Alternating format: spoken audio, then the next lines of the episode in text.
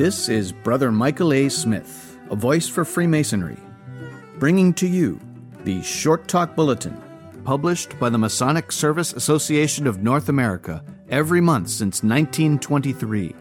This, the Short Talk Bulletin podcast, is produced in cooperation with the MSA and is made possible with the generous support of a grant from the Grand Lodge AF&AM of Minnesota. This is Brother Phil Pearce, Director of Masonic Education and Webmaster of Dallas Lodge 182 Free and Accepted Masons of Georgia, bringing to you the Short Talk Bulletin, Volume 95, Number 3, from March of 2017. I wrote this bulletin, Tolerance, and it was originally published in the December 2016 issue of the Rhode Island Freemason. Tolerance. Now and then, I guess we all pause for a few minutes to think about how Masonry has affected us. I know in my heart that Masonry, the whole of it, from my very first entrance into a lodge to the fellowship and friendships that have developed, the many activities it has afforded me, the beauty and grace of the ritual, its emphasis on morality and truth and honor, has made a better man of me, has uplifted my spirits at low times, and has unquestionably been a positive influence on my life. The virtues it teaches, and which are ours to learn, are the very best virtues a man can possess. Each degree has more lessons. It is a progressive science. Striving to fulfill those lessons and virtues makes us better men. It troubles me, however, that as I reflect on the many virtues that Freemasonry emphasizes, I have come to realize that there is one virtue which it has glaringly omitted. Oh, I realize that there are some words that represent laudable virtues that are absent from our ritual, but that are covered by other words. Words like honesty, which I don't recall having seen or heard in the work, but a word whose concept is inherently present in other words that are used from the very first degree. No, this virtue to which I refer is not a concept that other words represent. I'm speaking of tolerance. By tolerance is meant not just the endurance of others' religious or spiritual views, or their opinions and lifestyles and socio-economic status. True tolerance is an attitude of genuine permissiveness. I believe that most of us would agree that tolerance is a moral virtue worthy of our acceptance and practice. Why then is tolerance absent from the moral framework that defines Freemasonry? Perhaps its omission was not merely an oversight by the ritualists and symbolists of long ago who forged and shaped our Freemasonry. A careful search of the Bible will reveal that storied instances of intolerance are far more prevalent than those of tolerance. God is portrayed in many books of the Bible, especially in the Old Testament, as a vengeful and intolerant God. Joshua and 1 Samuel, as well as Deuteronomy and Leviticus and other books of the Bible, illustrate this point dramatically and often. Tolerance is perhaps touched on in Ephesians chapter 4, verse 2. However, the principle of tolerance was clearly not one of the great teachings of the Old or even the New Testaments, for whatever reasons. Perhaps the very concept of tolerance is recent. It seems that tolerance first became a major social issue in conjunction with religious persecution and intolerance. That was one of the major themes of the Reformation, and many still think of tolerance in religious terms only. But tolerance goes way beyond acceptance of others' religious views. It is a respect for and acceptance of others' nationalities, religions, political views, lifestyles, and opinions. It is not a surrender of our values, but rather a respect for others.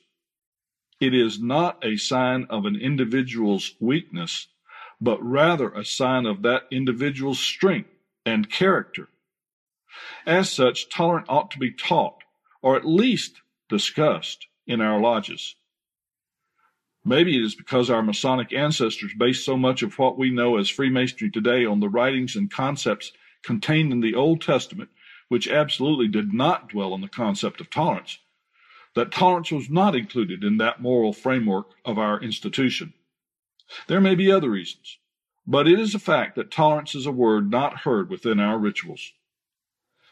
Be that as it may, we as Freemasons know that we cannot point our fingers at others and condemn them for their lack of tolerance while we don't practice and teach it ourselves.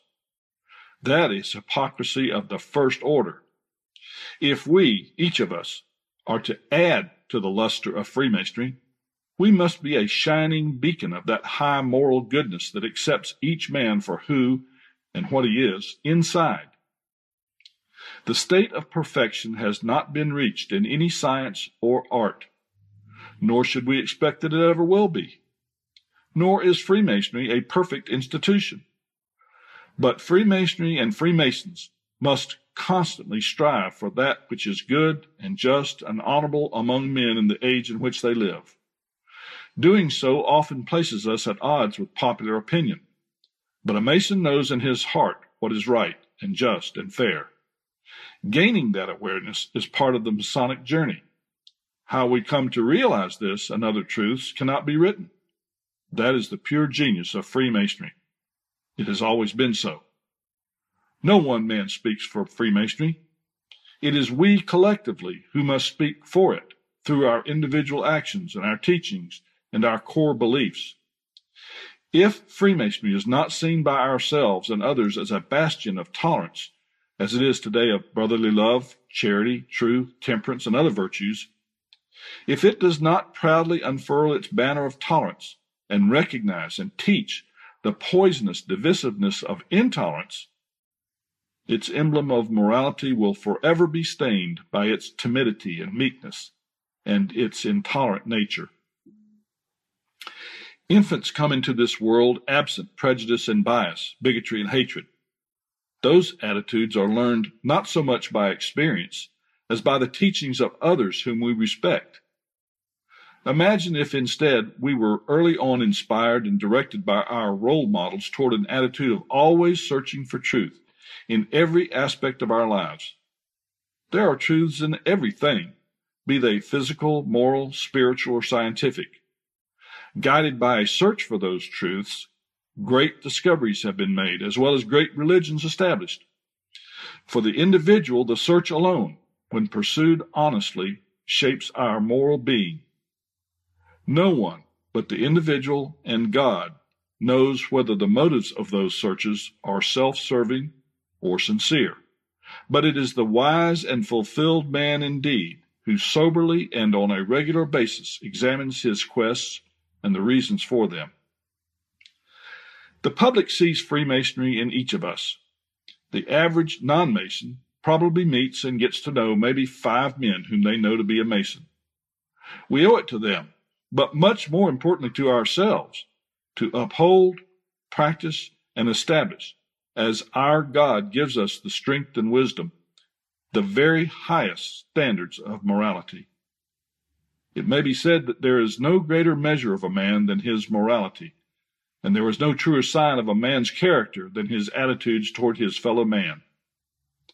Brothers, consider tolerance.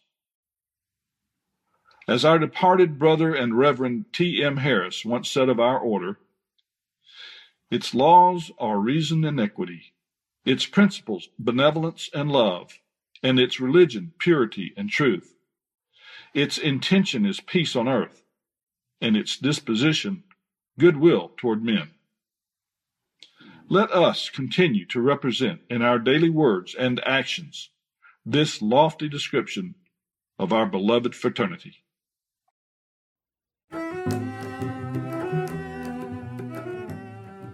This is Brother Michael A. Smith, a voice for Freemasonry, and this has been the Short Talk Bulletin Podcast, produced in cooperation with the Masonic Service Association of North America for the purpose of providing a common stock of vetted Masonic information to all of the constituent lodges of all of the member jurisdictions, and is made possible through a generous grant from the Grand Lodge AF&AM of Minnesota, who have been engaging and inspiring good men who believe in a supreme being to live according to the Masonic tenets of brotherly love, relief, and truth since 1853.